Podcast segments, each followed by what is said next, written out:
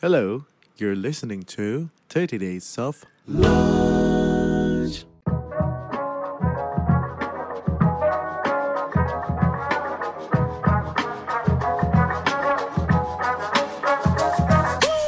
one of the biggest misconception about passion is it has to be one. You don't have to necessarily make money from your passion. Kalau kau punya kelancangan untuk menyebut itu passionmu, jangan cuma bilang kau suka melakukan itu, tapi kau pengen jadi yang terbaik dalam hal itu.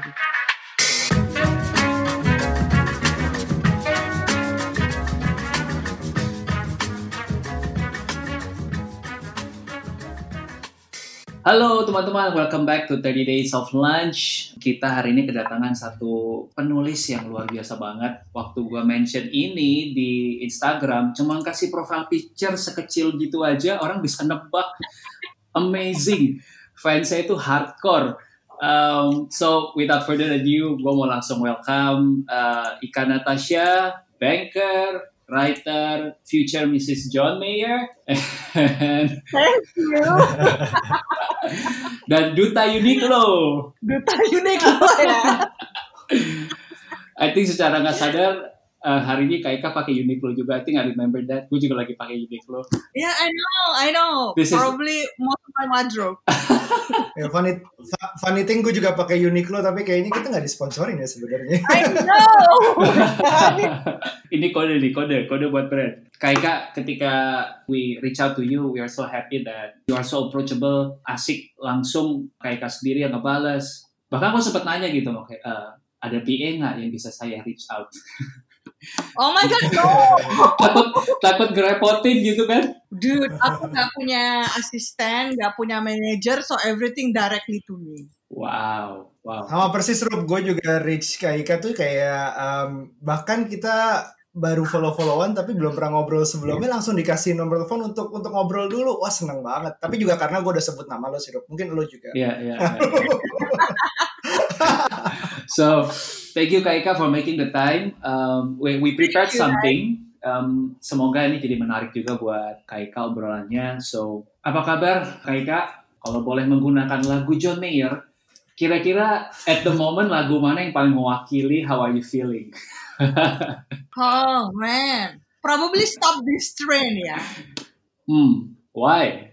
Well, kalau bisa dibilang like like the life that we are we are living right now, kan kita dipaksa masuk gerbong ya kan, Hmm, Oke. the gerbong of this pandemic gitu kan, betul. and then you can't get off right. Yes. And then it keeps on going, and you don't know where you're gonna end up. Hmm, You don't know where the next station hmm, is.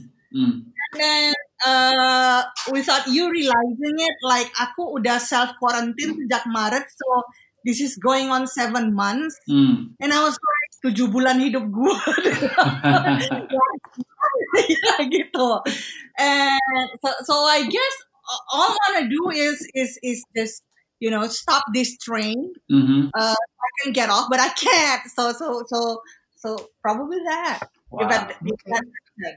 Wow. That's deep. Wow, sangat mewakili perasaan mungkin teman-teman yang dengerin juga, gue juga. Ya kayak lirik ya gitu, stop this train, I wanna get off and go home again gitu. Mungkin home adalah I know. ya kembali ke Home, home normal kita adalah dulu. that that we know before this happened, right? Yes, Iya. yes, yes, yes. Right, right now it doesn't seem like home, man. Exactly. Even though we are home, it doesn't feel like home. It's work It all the time. It's work. it, it, it's feel- it feels like a temporary thing, Mhm. And the the worst thing about it adalah pada saat kita merasa sesuatu itu temporary dan kita nggak tahu ujungnya, itu kan unsettling ya di dalam. Hmm. hmm. Certainty ya. Ya, ya, ya. Do you think the train is ever gonna stop? It will eventually, but the the, the, the, the, the, the big question is is everyone is everyone going to arrive alive and well, right? True. True, true. Eh, dua kali obrolan kita. Lumayan ya, lumayan ya. Uh, Thanks for thanks for making a good weekend for me though. I mean, I'm looking forward for this weekend, but now um, mungkin mungkin jadi ke trigger sih. I think it will be fun kalau sesi ini ya sebagai sesama quote unquote jemaah meriah. Uh, Iya. so uh, aku akan putar beberapa uh, lagu, uh, beberapa question Wow. yang akan diikutin uh, berdasarkan lagunya John Mayer. Alright. Oh my god.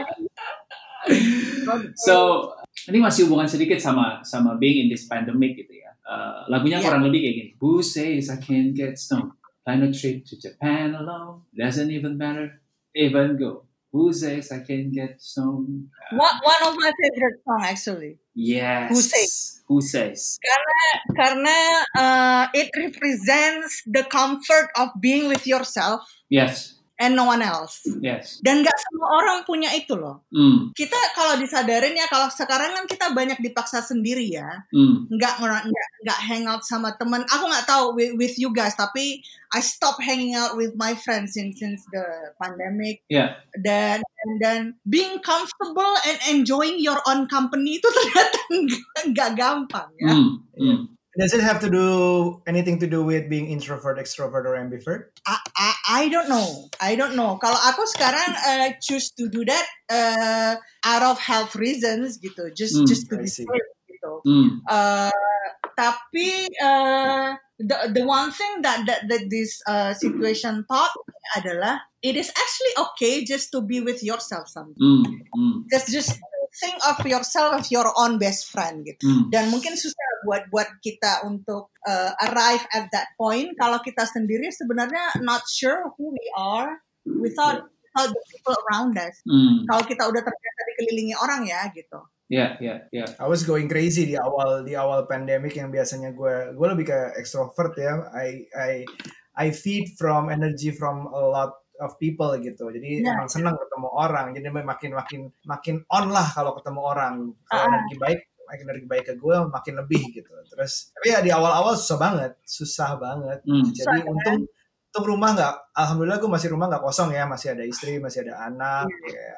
Ada supir gue juga jadi akrab sekarang karena I need, I need friend that is safe gitu yang udah gue tahu sehat dan gitu ya. I, I struggled a lot at the beginning, but now people, I think people just survive, Hmm. getting used to it. Aku waktu tahu pandemi kan aku sedang umroh keluarga ya gitu. Mm. I see. Dan itu last days kita di Mekah gitu. Jadi pas balik kita langsung get tested karena disuruh kantorku get tested, Hmm. terus self quarantine gitu. Terus eh, tapi mindsetnya kan sih masih masih eh, bekas-bekas ibadah gitu kan. Mm. Jadi Okay. zen, tenang, Hmm. gitu segala macam for for one or two months gitu. Mm. Kemudian reality hits in kan, gitu Yeah. kan. Ah, Ini udah sekian bulan masih kayak begini. I know, I know. Tapi ini jadi menarik So- sih. Soalnya waktu lagu ini lah ya, uh, si Who Says I Can Get Stoned, Plan a Trip to Japan Alone. Ini biasa lagu-lagu yang diputerin kalau orang jalan-jalan ke Jepang gitu. Karena liriknya matching ya. Um, aku menyadari bahwa um, ritme kerja kita berubah. Mungkin kita yang biasanya bekerja 6 bulan, terus liburan 2-3 minggu, terus nggak punya ritme yang sama lagi sekarang. Bahkan terakhir liburan saya udah setahunan lebih, tapi Kak Ika tuh masih produktif gitu. You wrote a book and release a book uh, during this pandemic gitu. How does that happen? Uh, this might sound a little bit crazy, Hmm. tapi aku nggak ingat kapan terakhir kali aku liburan. Really? Kecuali kecuali perjalanan ibadah ya. Hmm. Yeah, yeah. Hmm. But most of my trips dalam probably four or five years itu selalu work related. Jadi like Wow. kalaupun aku misalnya terbang ke New York, it was like a little bit of work. Terus aku selipin a few days of liburan in it. Gitu. Kalau misalnya terbang ke mana kayak begitu gitu. Karena I don't man, a- aku kan memilih untuk tinggal di Medan kan. gitu. Yeah. And then uh, all, all of the things that I did usually kayak urusan film, urusan buku kan di Jakarta kan. Yeah. So cutiku karena aku masih orang kantoran nih, aku kan Hmm. kerja di bank mandiri gitu. Hmm. Cutiku juga nggak banyak gitu. Jadi kalau misalnya aku cuti, most of it habis ya buat gitu, terbang meeting, terbang meeting, terbang I meeting. So so vacation is actually a luxury gitu. Hmm. So so I'm used to being busy. I'm used to not getting bahkan I don't know what to do with myself if I'm not doing anything. dan pandemi ini bikin me not doing anything kan gitu jadi itu aku nggak bisa nggak bisa diam gitu jadi kemarin itu yang yang pertama adalah uh, aku mulai coba nulis skenario, kemudian uh, collaborate with uh, Reza Rahadian dan kita bikin mini seri sementara selamanya mm -hmm. yang okay. sayang. Lalu kemudian setelah itu dari situ uh, dibukukan jadi uh, buku sementara selamanya yang baru baru rilis a couple of weeks ago gitu. Kemudian I'm also working on another uh, book yang mm. sebenarnya udah dari tahun lalu tapi it's on and off with with all the mm. things going on in my life. Mm. So, so that's probably it. Mm. What what I'm doing. Mm. Is it crazy? I don't know. tapi I, I find it interest uh, I find it interesting kenapa? Karena buat mungkin sebagian besar orang defaultnya adalah ya harus liburan. Yeah. Gitu. Mungkin justru buat beberapa orang kayak Kak Ika yang justru menemukan balance-nya ketika berkarya uh, itu jadi menarik sih. Liburanku setahun sekali pada saat Lebaran doang gitu. That's it. Kalau pada saat Ke mana Lebaran itu? nggak nggak ke mana-mana. Oh liburan as in di uh, break yeah, from as everything. In, as in aku zone out from any other work. I see. Hmm. I see. Aku consider it liburan already kalau nggak megang kerjaan. So kalau lebaran aku nggak mau diganggu masalah masalah kerjaannya gitu. So so that is probably my only liburan. Hmm. Tapi kalau yang lain sih selalu selalu doing something with it karena aku nggak tahu ya. I mean uh, we we only have limited time in life kan. Gitu. Yeah. Yeah. Jumlah hari kita terbatas. Kita nggak bisa punya kendali menambah jumlah jam dalam sehari, menambah jumlah hari dalam seminggu. We, hmm. we don't have that luxury, right? Hmm. And, and so so I guess the best thing to do with your life is to maximize your time to do something that you love and make you, makes you happy and it happens to be bahwa kayak gitu makes me happy so you gue tuh gue dengernya tadi awal pembicaraan kita adalah kita naik kereta yang nggak tahu orang-orang pada nyampe selamat apa enggak. Terus sekarang kita punya limited time in life kok kayaknya weekend ini it's gonna be exciting. Well tapi ini mungkin Kak Ika pernah nonton gak sih uh, dokumenternya yang dibikin sama fans, dokumenternya John Mayer? Yang channel Hopper itu ya, kalau nggak salah. Iya, dia bikin judulnya nama dokumenternya Someday I'll Fly. Jadi 60 menit ceritain perjalanan John Mayer dari awal sampai akhir gitu. Uh, sampai sekarang maksudnya. Dan dia dapat apresiasi, didapat dikirimin email sama John Mayer langsung gitu. Cool, cool. Tapi jadi jadi kebayang sih maksudnya in relation to apa yang kita baru ngobrolin, pernah kebayang gak sih hari ini atau Kaika sekarang apa yang udah dikerjain? Kalau suatu hari jadi biografi atau dokumenter, kebayang gak sih? What would that title be gitu? My life? Iya. Yeah.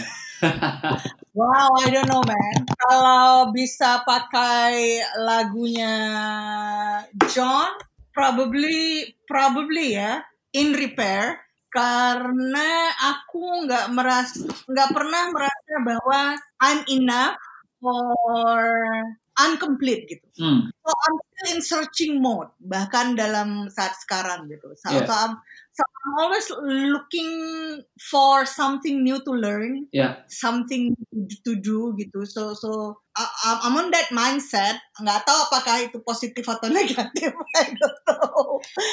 But but that's me gitu. So so aku merasa kayak sesuatu yang masih harus di improve, di improve, di improve. So probably in repair. Hmm. Or or probably I was just listening to it to it this morning adalah uh, carry me away Hmm. Gitu. I see. John, I hope you're listening. Terus gitu ya. Ini langsung muncul liriknya selalu di kepala. Carry me yeah. away. Iya, yeah, I know. Dia kan bilang, you lose cannon, gitu kan. Mm -hmm. You full spender, gitu yes, kan. Yes. Terus uh, yang aku paling suka di di liriknya itu adalah you are the kind of crazy I'm looking for, gitu. Exactly. Uh, the message in that song and in many song kalau misalnya kau pernah dengar uh, Comfortable I forgot which album gitu kan. The first album dia kan bahwa uh, she's so perfect I don't want her I want you back gitu kan. Yeah yeah. So John has always uh, apakah dia dengan sadar apa enggak mengajarkan bahwa yang kita cari itu adalah bukan orang yang sempurna buat di mata orang gitu kan, Hmm. tapi orang yang sempurna buat kita gitu. Hmm. And that's that's probably a positive message yang orang banyak nggak sadar. You don't have to be to be perfect or or beautiful or gorgeous to be to be loved by someone. Hmm. You just have to be perfect for for that particular someone and then for each other gitu. So itu subliminal message yang aku banyak dapat di liriknya. I- I- ma, wow, I'm such a geek ya. Sampai liriknya. Gak apa-apa, gak apa-apa.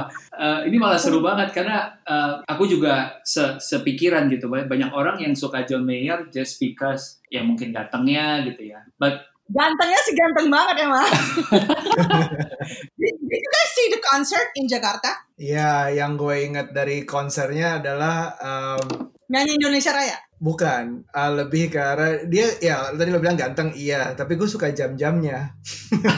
Jadi, jadi jam tangannya gue lihat di Hoden Key segala macam koleksinya gila udah dua kali dua episode kalau nggak salah. Tapi gue yang ngelihat dia pas di konser tuh kayak ini kayak Philip waktu itu. kayak penampilannya tuh kayak baru man, baru selesai mandi nggak sisiran segala macam pakai kaos oblong celana jeans robek-robek tapi jamnya lebih mahal dari mobil gue gitu aja I sih know. Dia pakai Patek. And- Patek not iya Nautilus ah. Iya, dan dan itu salah satu my, my dream watch yang belum tega untuk beli. Iya, his watch worth more than anything else he was wearing, termasuk gitarnya segala macam malam itu sih. Itu Iya. wow, itu stole my attention. Nautilus yang mana ya? Gitu-gitu terus selalu gue liatin.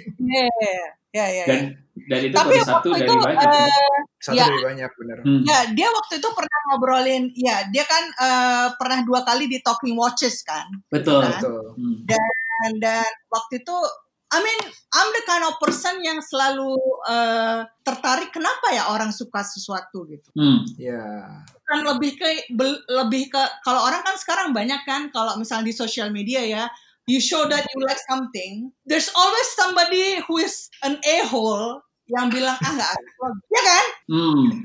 Cancel culture di Twitter terutama Iya. ya. Iya. Kayak gitu tapi kalau aku tipenya kalau orang suka sesuatu I wanna find out apa sih yang menarik dari itu gitu Iya. dan dan aku ingat waktu John ngomongin uh, Rainbow Daytona Yang Rolex ya. Ah, ya, ya, ya, yang ya. yang Batu-batunya sampai kiamat warna-warni. mungkin kita nggak kebeli gitu kan Hmm. Betul, betul. And it was a really weird watch kan, yang Betul. kelilingnya jewelnya rainbow, and I was like that jewel and gold, that was so tacky gitu kan. Hmm. Hmm. Dan Ya. akhirnya waktu dia bilang adalah dia beli itu karena it was so bizarre Hmm. and he respected the thought pieces put into making that. Hmm. And that made me think, wow, this guy beli sesuatu, ya mungkin kalau aku punya duit kayak dia juga Nggak masalah itu ya. dia beli sesuatu karena dia menghargai proses kreatif di balik kenapa Rolex sampai bikin. And, and not a lot of us are on that level. Yeah. Usually when we buy something is because we like it or because we aspire to have it. But Hmm. this guy actually buys something to respect the craft. How many have, how of us have have done that in our life? Yeah, Probably yeah. no, gitu kan. Iya, iya, I, iya. I think that shows class sih. Maksudnya uh, selama talks itu dua kali talking watches juga dia tahu itu itu mahal buat kebanyakan orang. Makanya Yeah. dia kayaknya harus bilang ke business manager gue, gue harus break the bank segala Yeah. macam. Tapi Yeah. tanpa menyebutkan berapanya. Dan memang kalau kita bandingin nama yang di Indonesia kan kalau nyebutin sesuatu tuh harus ada Harga. harganya. Iya, iya, iya, iya. Iya, ini nggak usah orang tahu. Lu, lu, lu udah, udah mau googling harga Daytona Rainbow aja udah gue nggak berani deh. Gue asli mau pikir harganya aja pusing pasti. Tapi menik, jadi menikmati di, menikmati craftsmanshipnya aja, menikmati oh itu Betul. bagus gitu aja ya udah. Iya, iya, iya. Iya, iya. Justru karena dia mencintai sesuatu itu jarang sekali setengah-setengah ya John ya. Bahkan di salah satu interview ini dia bilang, gue sampai menjadi tempat tujuannya artis-artis, selebriti kalau lagi mau cari jam Mau gitu. mulai kolek Iya mau mulai koleksi Iya. gue mulai dari mana sih? Cocoknya sama momen hidup gue tuh yang mana sih? kalau Gitu. aku kenal sama dia, kalau Hmm. aku mau beli my first Rolex pun probably I will give him a call. Kalau kenal iya ya pasti. Kalau kenal gitu kan, dude like connect me with your dealer, where should I buy and why gitu. Iya iya. Tapi waktu itu dia juga pernah bilang kan, waktu dia udah jajarin jamnya Uh-uh. gitu, itu itu dia ngomong kayak begini kan. Uh, most rock stars don't know where their money from the 20s and 30s went to. Hmm. I can point at it.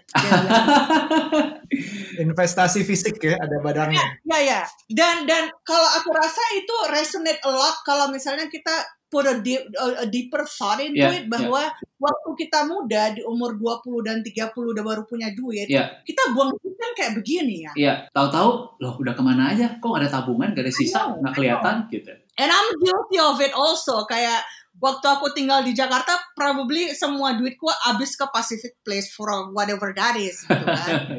Habis, habis, habis, habis gitu. The minute aku pulang ke Medan gitu kan, in one year I can buy a house. Gitu. So you can imagine seberapa banyak yang yang gua hamburkan dengan dengan ininya. Hmm. And then sa- satu hal yang aku appreciate dari dari that that point adalah dari umur 20 dan 30-an dia udah tahu dia mau apa Hmm. dan dia mulai collect things yang kemudian value-nya naik gitu. Hmm. Dia nggak cuma duit kayak punya rockstar, you can buy anything but but he put it in the thought. So I see. I don't think he's gonna sell it though. I don't think he's I don't think he's ever gonna need the money though.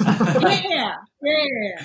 Iya. Tapi ya, ya gitu, Uh, like like dia nggak cuma ngeluarin duit just because, tapi dia really really put. Ada kan orang collect some, something just to show kan? Iya, Iya, just to show off gitu. Gue punya ini, gue punya ini. Kalau dia kan nggak, dia benar-benar belajar uh, the the whole thing Iya. about the watches. Dia- So, so so so one thing that I also admire about him adalah Hmm. when he he starts doing something, he really puts his heart into it. iya. And I have to put to to think of myself that way too gitu. Nggak ada nggak ada setengah-setengah setengah sih kalau kita udah mau memulai sesuatu. Wah. Gitu. Setuju, setuju. Ini uh, mengingatkan saya sama lirik lagu berikutnya. Oh, banyak deh. Ini akan akan gue nyanyi juga ya. Fathers Wow. be good to your daughters, and daughters will love like you do. Girls become lovers who turn into mothers. So mothers be good to your daughters too. Um, kenapa uh, aku angkat lagu ini? Tadi kita ngomong soal John seberapa dalam kalau ngulik sesuatu. Tapi uh, aku juga ketemu di satu video John cerita gitu. Gua tuh sebenarnya nggak pengen lagu Daughters ini masuk ke album gua. Gitu. Dan dia memperjuangkan ini sama produsernya dia bilang please please please please lu boleh masukin lagu yang lain terserah tapi nggak Daughters. Nah si produsernya ngebales lu percaya dia sama gua. This song is so powerful. Lu boleh masukin lagu yang lain tapi gue cuma minta satu lagu ini masuk ke album. Akhirnya compromise. John bilang ya udah gua nggak ngerasa gua harus idealis-idealis banget. Gua percaya sama lo. And guess what? Lagu Daughters inilah yang bikin dia dapat Grammy Award. Iya. Ya, Topik lagunya So Not Him loh. So not him, betul. Tapi dia dia berani ngambil uh, balance antara apa yang dia mau dan apa yang audiens dia suka gitu. What's your take on Yeah. idealism? Wow, what's my take ya gitu. Mungkin aku ngomong dari segi buku-bukuku kali ya gitu. kan. Definitely, yeah. Waktu aku pertama nulis, aku nulis buat diriku sendiri. So I I love reading since I was a little kid gitu. Uh, I read almost like everything, mulai dari Tintin, uh, kemudian Trio Detektif, kemudian I don't like Lima Sekawan tuh. Kemudian Stop. aku baca Sidney Sheldon pada saat udah SMP. Hmm. kemudian ya, ya baca banyak lah ya Agatha Christie and all that kemudian aku juga baca sastra kayak angkatan balai pustaka segala macam Hmm. and uh, again pada saat aku menulis gitu ada ada semua buku udah aku baca terus kemudian aku mikir aku pengen baca sesuatu tapi kok nggak nemu bukunya ya gitu Hmm. kemudian aku ketemu quote dari dari Toni Morrison ya Toni Morrison dia bilang if you want to re- to read something and you can't find it write it Hmm. kalau kita pengen baca sesuatu tapi kita nggak nemu ya udah lo tulis dong that's what I did with my first book aku pengen nyeritain hidup seorang yang kerja di bank itu kayak gimana sih sebenarnya di belakangnya Hmm. what do we do how do we function professionally emotionally All the dramas. dan dan belum ada yang nulis itu kan Hmm. gitu so so as I wrote that dan ternyata itu di di accept oleh oleh banyak pembaca. Aku nggak nyangka waktu itu ya aku bukan siapa-siapa gitu kan. Hmm. Uh, aku rilis my first book Hmm. by the second month of, of, after it was released itu udah bestseller alhamdulillah gitu. Hmm. Dan I keep doing the same formula ya yaitu formulanya adalah sederhana I write for myself. Aku menulis buat diriku sendiri Hmm. and and I'm pretty sure bahwa I'm not alone gitu. Nggak Hmm. mungkin esku sedemikian peculiarnya sehingga nggak ada yang suka juga kan. Dan ternyata waktu aku nulis buat diriku sendiri it became more honest Hmm. because it was like talking to myself but it was like also like talking to a friend waktu orang baca dan alhamdulillah ya jumlah pembacanya naik terus gitu Uh, in terms of John and his idealism bahwa kemudian dia memutuskan masukin um, lagu Daughters ke album karena produsernya minta gitu kan my compromise adalah uh, penerbit itu kan ngasih kebebasan uh, like total freedom to me kan gitu Ya. Mm-mm. mereka ngebebasin aku mau nulis apa aja, aku mau nulis kapan, Hmm. karena uh, aku salah satu deal yang aku bikin dengan penerbit adalah I don't have a deadline. Alright. Oh. Aku bilang like my focus is with work. Jadi jangan jangan tuntut aku harus ngeluarin satu buku per tahun atau apa. No, Hmm. no deadline. I will write when I write, gitu kan? and and gitu. Kemudian satu lagi adalah uh, aku have complete creative control of the book. So I choose the font, uh, I choose the the the, the paper, Cover. I choose the, I design the cover myself gitu dan mereka terima gitu kan. Hmm. Tapi aku aku menurut aku compromise yang aku lakukan as an appreciation to all the trust they put in me adalah waktu bukuku rilis, I'm all out in marketing ya. Hmm. Beberapa orang kan kalau abis nulis merasa bahwa tanggung jawabnya selesai. Hmm. Ya, gue udah nulis buku and then I just throw the book to the market and then let let the market respond. Hmm. I don't believe in that gitu. Hmm. Karena gini, eh, penerbit udah berinvestasi eh, kepada diriku and my quote unquote talent and and my my my whatever I have gitu kan. Of course I I have the the the moral responsibility to to make that investment worth it. Oke. Hmm. Bukan financial responsibility ya, tapi moral Hmm. moral responsibility-nya adalah ya aku help help the best that I can with marketing gitu. Hmm. Dan aku memang love connecting with people, aku memperlakukan pembaca sebagai keluarga sih. They, they're already part of my family. Once they get in touch with with me Yeah. and what I write, and and then understand the characters and and find connection in the story, they're part of it. Hmm. Lebih ke. Ah. Ini seru banget sih soal marketing. I notice nggak banyak penulis tuh yang se in touch itu ketika memasarkan eh, bukunya gitu kan. Bahkan Mm-mm. what I admire adalah Kaika bisa ngebikin PO dengan package-package yang menurutku eh, bisa kepikiran aja bikin lanyard, bikin tote, bikin macam-macam gitu. Make it dan dan berhasil bikin itu jadi menarik banget buat audiens. Itu datang Iya, dari. Kaika atau datang dari eh, publisher? Uh, kalau dari dulu kan aku selalu mikir bahwa kalau kita mau nyuruh orang pre-order Hmm. standby jam segini untuk jumlah buku sekian eksemplar doang, Iya. you have to make it worth their time kan. Mhm. Beyond just just, just the writing itself gitu kan. Iya. Jadi harus ngasih apa ya? Harus Value. ngasih bonus Hmm. ke mereka gitu. So, so that's why uh, even dalam keadaan sakit, I would sign hundreds of books misalnya kayak begitu buat buat mereka gitu kan. And then and then I also have kalau tiap ngerilis uh, buku Hmm. ada pre-order, biasanya aku ngasih special merchandise kan. Hmm. Dan ternyata mereka suka. Buat mereka itu jadi memento, Hmm. memento and I guess it started that way. Dan kemudian kita mulai in partnership with some vendors dan kita ngobrol segala macam. They they always send the design first to me. Kalau gini cocok nggak? Dan then I would revise kalau misalnya ada revise. Yeah. and then ya that's it gitu. Salah satu hal juga yang nggak banyak orang tahu bahwa uh, almost uh, every uh, marketing uh, apa ya marketing campaign yang diadakan untuk bukuku Ya. even though itu di-initiate oleh publisher Mhm. I have to be in charge of the, with the design Hmm. karena buat apa it's a whole package ya Kayak Hmm. aku nggak mau misalnya buku bukuku ditaruh di dalam satu desain uh, e-flyer yang terlalu colorful gimana Kak? You know, I don't know, it's it's my control freakness. Biasanya kita selalu kerja dengan cara begitu gitu kan. Aku dengan publisherku punya WA group sendiri Ya, yang tempat kita diskusi and and, and Yeah. all that buat buat begitu. Dan even mereka selalu nanya, "Kak, mau rilis uh, buku tanggal berapa?" I try to control that too. Misalnya aku Hmm. bilang, "Kita kalau rilis buku jangan tanggal tua ya, kasihan pembacaku. Kita rilis bukunya tanggal muda aja." Hmm. So that I to spend gitu. Jadi aku mikirnya begitu. I don't know if any other writer did the same with me, but Hmm. that's what I did. I, I try to, to to put everything that I know into into making it happen. Wow. Jadi idealism buat Kak Ika tuh kayak sebuah spektrum ya. Nggak perlu gue harus mentok ke kiri idealis banget, nggak perlu harus mentok ke kanan kayak compromise banget gitu ya.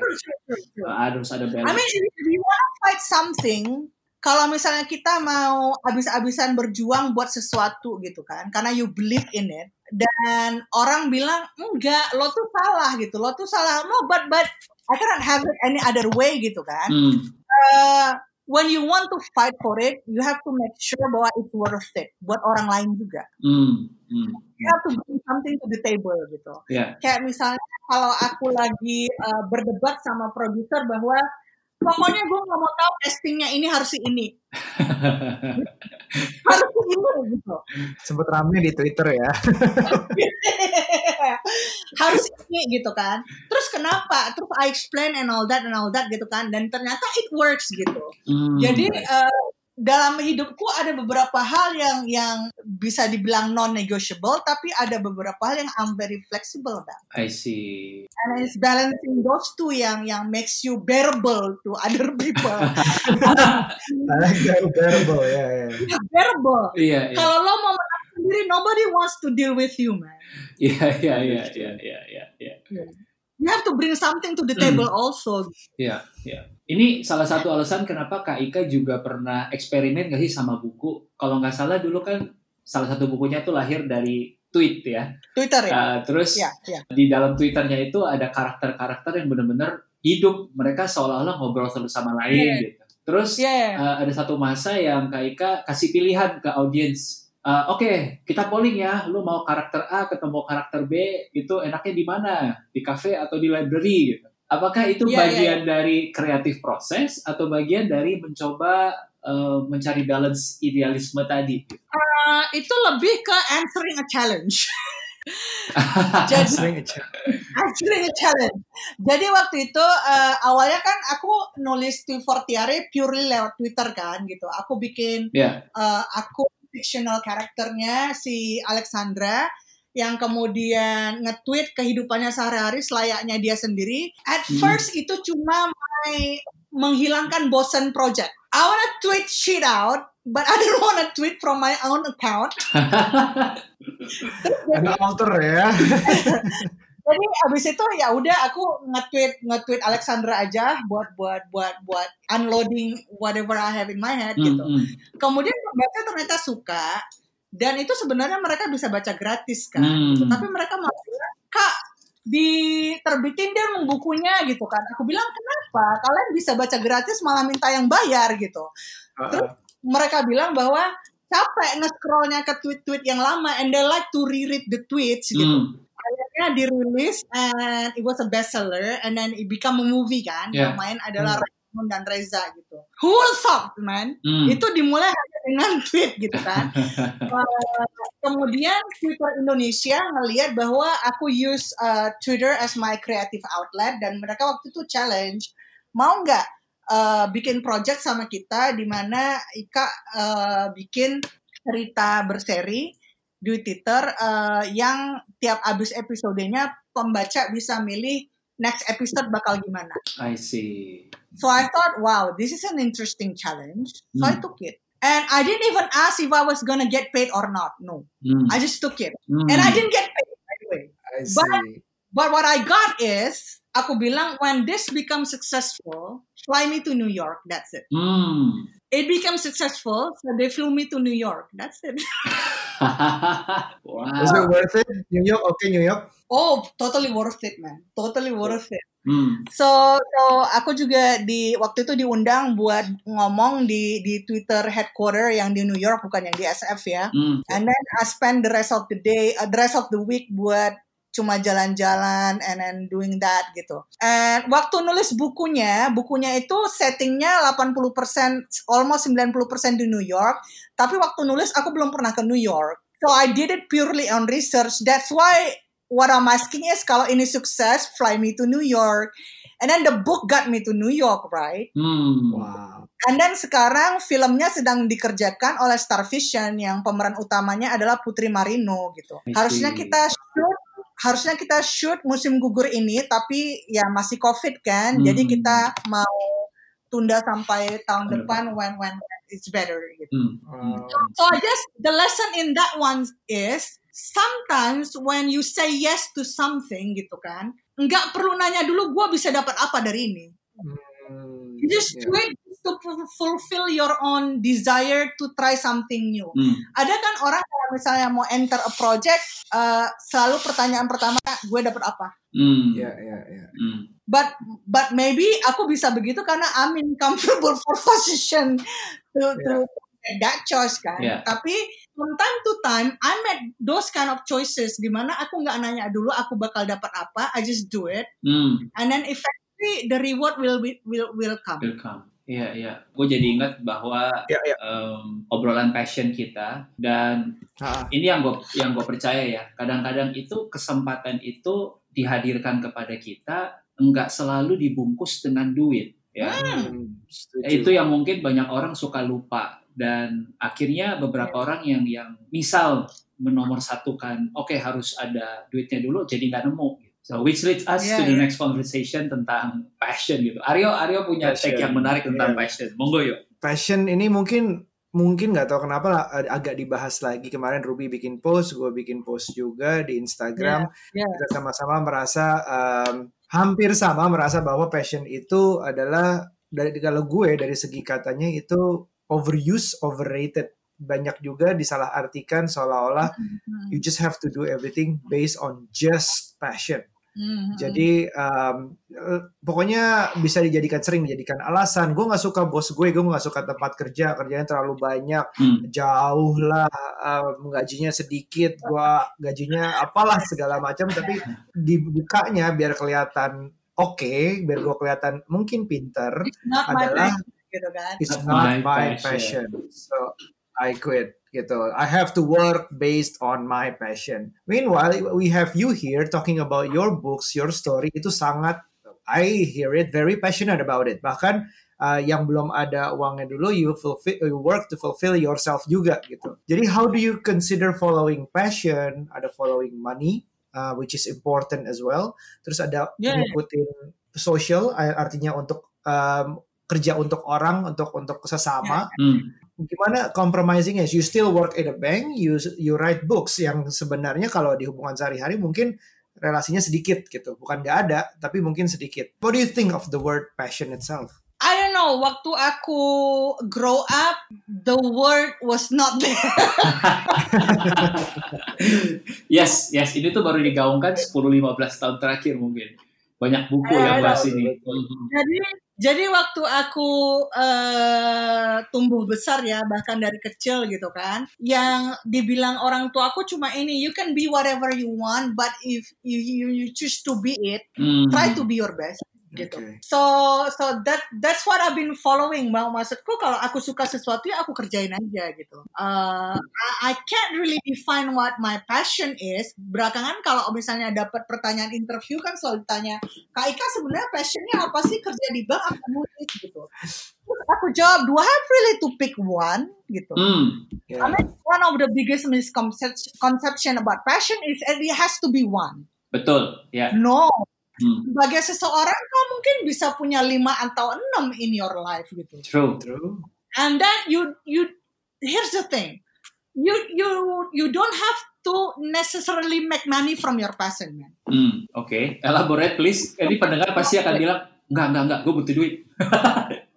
Oke gini ya, kalau aku kayak begini, as an adult, your first responsibility is to be able to carry yourself, Hmm. support yourself independently. Hmm. Oke. Jadi kalau misalnya belum bisa bertanggung jawab terhadap diri sendiri secara finansial, jangan ngomong tentang ngejar passion. Dan jangan membiarkan dirimu menjadi beban orang dalam mengejar passionmu.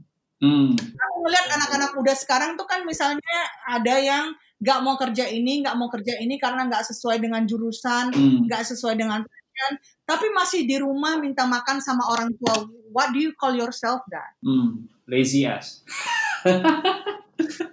I won't say lazy ya, tapi a misguided ide- idealism, Pak. Pak. Hmm. Yes, that's a better word for it. Hmm. Yeah. Karena kalau kita bilang lazy ass, nanti kita ditampar-tampar ya. so, so I guess the first thing that you should do is you should be able to support yourself first, Hmm. and then you can pursue your passion, whatever that is. Hmm. Mau di pursue dalam pekerjaan, mau di pursue sambilan kayak aku, it's up to you gitu. And then the one thing is, orang selalu merasa bahwa passion itu baru berhasil kalau misalnya menghasilkan duit. No. You call it your passion because you love doing it. The reward is in the process, not the result. For example gitu, aku bisa uh, bilang bahwa yang aku paling nikmati dari menulis adalah prosesnya. gitu. Pada saat aku nulis dan dan dan my head was in the story, and I was telling telling uh, that this character uh, interacting with this character, kemudian jadi ini jadi ini jadi ini, itu aku kayak so caught up with it, everything else doesn't matter. Hmm. Dan buat aku itu nikmat banget sehingga waktu aku nyampe di halaman terakhir, uh, even though aku aku bahagia, yay buku gua kelar bisa terbit gitu kan. Tapi there's also a little bit of sadness berpisah dari the whole process. I see.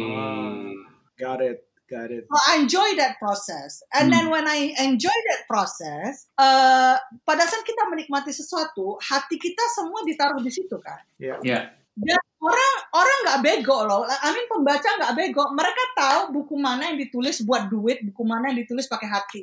They can feel it, man. I mean, Hmm. I- I'm a reader and I can feel it, gitu kan. Hmm. Jadi uh, for me, eventually, uh, kalau kita pursue something with, with our heart, Hmm. you enjoy the process. The Hmm. result is is another conversation. I see. I see. I see. But of course, aku bisa bilang begini karena aku udah settle jadi banker and then I became a writer, right? yeah. Yeah. Yeah. But the choice that I make dengan aku bikin uh, myself uh, financially independent dulu, baru aku pursue my passion, aku lebih punya freedom untuk mempursue it dengan any kind of means that I want. Hmm. Ya, bargaining powernya aman ya buat diri sendiri ya. Nah, bargaining powernya aman buat diri sendiri. Misalnya, kak kita ada mau bikin kumcer gitu. Oke, tapi royaltinya nggak ada loh. Royaltinya ntar buat charity. I said, oke. Kemudian aku tulis dong cerpennya gitu kan. Terus eh, kumpulan cerpen itu keluar gitu. And I, I get zero money out of it kan. Gitu. Iya. Tapi kemudian cerpen yang aku bikin itu menjadi bab pertama novel Critical Eleven. It triggers my creativity gitu. Hmm. And Critical Eleven is huge kan buat Yes. aku ya, buat karirku gitu. Hmm. So, so I guess uh, you just say okay first, and then you don't know what's gonna happen next, man. Yeah. Yeah. But if you say no, you you pretty sure what's gonna happen next? Nothing. Yeah. So so probably that's my point of view. If if you guys can can get on on board with it, I don't know. gitu sih. Uh, apakah berarti satu banking adalah bagian dari passionnya Kak Ika juga? Itu Ya. uh, the first one. Yang kedua adalah um, apakah berarti kalau di skenario lain ya, Kak Ika udah saya nulis buku pertama, bukunya rilis, Ya. Dan tidak sesukses sekarang pun, you will still be happy for it. That's my assumption dengan your explanation barusan. Ya. Kalau kenapa aku milih banking, I don't know man. Dulu aku bahkan nggak suka masuk ekonomi loh. Aku tuh cita-citanya mau jadi diplomat atau mau jadi arsitek, nggak nyambung kan? mau jadi diplomat karena I don't know, I like connecting with people, I like learning new culture gitu. Mau jadi arsitek karena aku suka gambar gitu. As simple as that gitu. Tapi waktu waktu zaman dulu UMPTN ya, aduh ketahuan umurnya gitu nyebut Oh, eh, eh.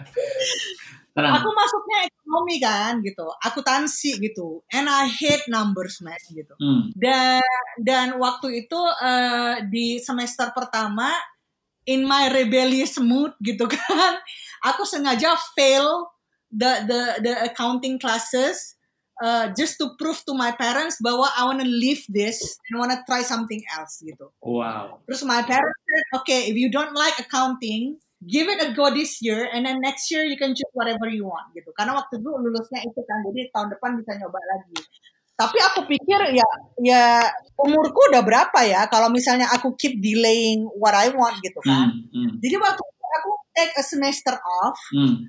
uh, aku take semester off, aku ambil program exchange bentuknya internship di di Australia gitu. Mhm. Terus, uh, I'm so happy there. Terus waktu balik aku cuma mikir gini, I'm gonna finish this school as quick as I can so I can get out of this and then uh, I'm gonna be the best in it so I can choose whatever job I want gitu. So that's what I do. Hmm. Jadi pulang dari sana aku kejar kuliah dan aku tamat nggak sampai empat tahun ya gitu. Uh, kemudian I don't know why ngobrol sama teman dia udah masuk Bank Mandiri dan dia bilang Bank Mandiri has this really cool program yang rekrut where you were sent to banking school for a year and then yang yang bakal ngajar adalah all city bankers, senior city bankers and then banyak insights yang didapat dan I was like, wow, this is like free MBA gitu kan. So I took Hmm, hmm. kemudian aku masuk dan ternyata aku suka ya gitu. Hmm. Eh, karena ternyata perbankan nggak cuma melulu masalah angka, tapi it's also about understanding the needs of the economy and of the people, Yeah. Hmm. clients, and then and then how we can be the best partner possible in in in in mengembangkan bisnis nasabah. Maaf, aku ngomongnya nyampur-nyampur mulu dari tadi kan. Nggak apa-apa. Tapi uh, I find it sexy and I find it interesting. Dan waktu itu aku pas pertama penempatannya dikreditkan, jadi aku megang nasabah mulai dari yang sawit, yang pabrik, yang kapal gitu kan. Dan aku have to learn the business process of of, of all these clients kan. Hmm. So it's like new knowledge every day. Dan aku tipenya kayak aku bilang tadi, I'm a sponge gitu. Jadi Hmm. aku selalu orang yang suka nyari pengetahuan baru kan. Hmm. Jadi kalau ditanya aku bertahan, per- pertanyaan paling sering yang datang ke aku adalah ngapain sih kan masih kerja di bank, masih mengejar target, masih punya bos kalau seandainya udah settle jadi penulis gitu. Kenapa nggak santai-santai aja di, di rumah nikmatin royalty? But my answer is because every single day I still learn something new. Dan di Mandiri itu banyak banget orang pintar tempat aku belajar gitu. Hmm. So so it's like the school of life every single day. So buat aku kalau aku bilang apakah itu passionku yang ini to be honest aku nggak nggak ngerti definisi passion di mata orang dan di mata aku enggak gitu Iya, ya. iya. iya. But I love my job Hmm. and I love writing and I can do both so why not? That The sums it word up. love, That sums it up. the word love. Aku lebih selama ini lebih senang saying that I love what I do. I don't. Aku lebih enjoy ngomong I love what I what I'm doing rather than I'm passionate about what I'm doing. Iya, I know. Kayak kayaknya berat banget, gampang banget ngerasain love daripada being passionate gitu. Nanti Iya. bebannya banyak banget orang mikir ini passionnya Aryo apa segala macam. Udah lah, gue I love what I'm doing. Udah gitu aja udah. Iya. ya, ya, ya, ya, Iya, ya, ya. Um, mungkin yang yang menjadi banyak orang miss adalah mereka membaca sempat ada satu penulis Indonesia yang mendeskripsikan passion sebagai passion is not something that you're good at, it is something that you enjoy doing. Nah, terus isunya orang Indonesia adalah ketika inspired Hmm. mengambil terus dibawa keluar dari konteks gitu. Sebenarnya di buku juga di- diajarin bahwa Atau atau atau take it on face value. take it on face value gitu. Dan mereka langsung ngerasa, oh bukan sesuatu yang gue jago ya, yang penting gue enjoy. Oke, gue gak harus jago. lah, wait, kalau lu gak jago, siapa yang mau hire lu gitu? Bentar, bentar. En- Eh, That's the thing. That's the thing. Apakah lo mau stop di enjoy doing it aja? exactly.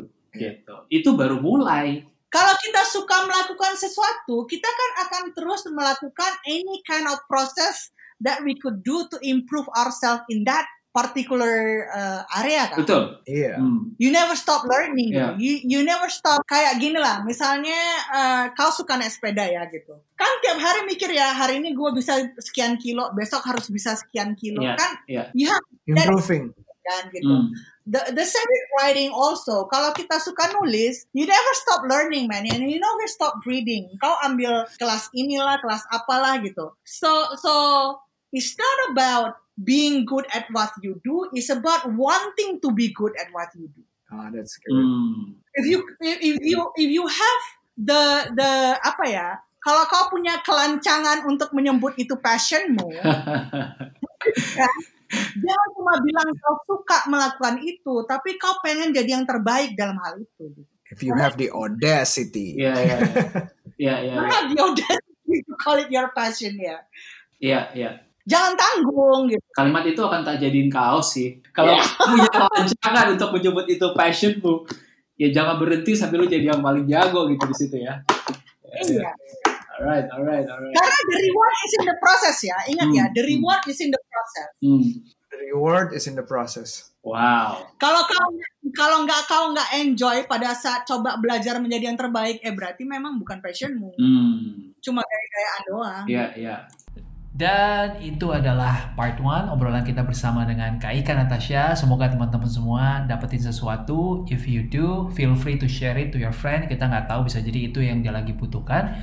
Um, dan teman-teman juga bisa ramen ini di sosmed. Itu akan menjadi bahan bakar kita untuk terus berkarya dan terus creating sesuatu yang baru di setiap episode ya. Nah, masih ada part 2 buat teman-teman semua. Banyak banget lagi yang bisa dipelajari. Stay tune, akan kita upload dalam waktu dekat. Gue mau ngingetin sesuatu nih, kalau kalian beli Legion atau Lenovo di blibli.com dan menggunakan voucher code dari gue, Shegario X Legion, lo akan mendapatkan banyak banget bonusnya dari Blibli sendiri, dari GoPay, dan juga ada tambahan Steam voucher 1 juta rupiah. Lengkapnya lihat di lenovopromo.com.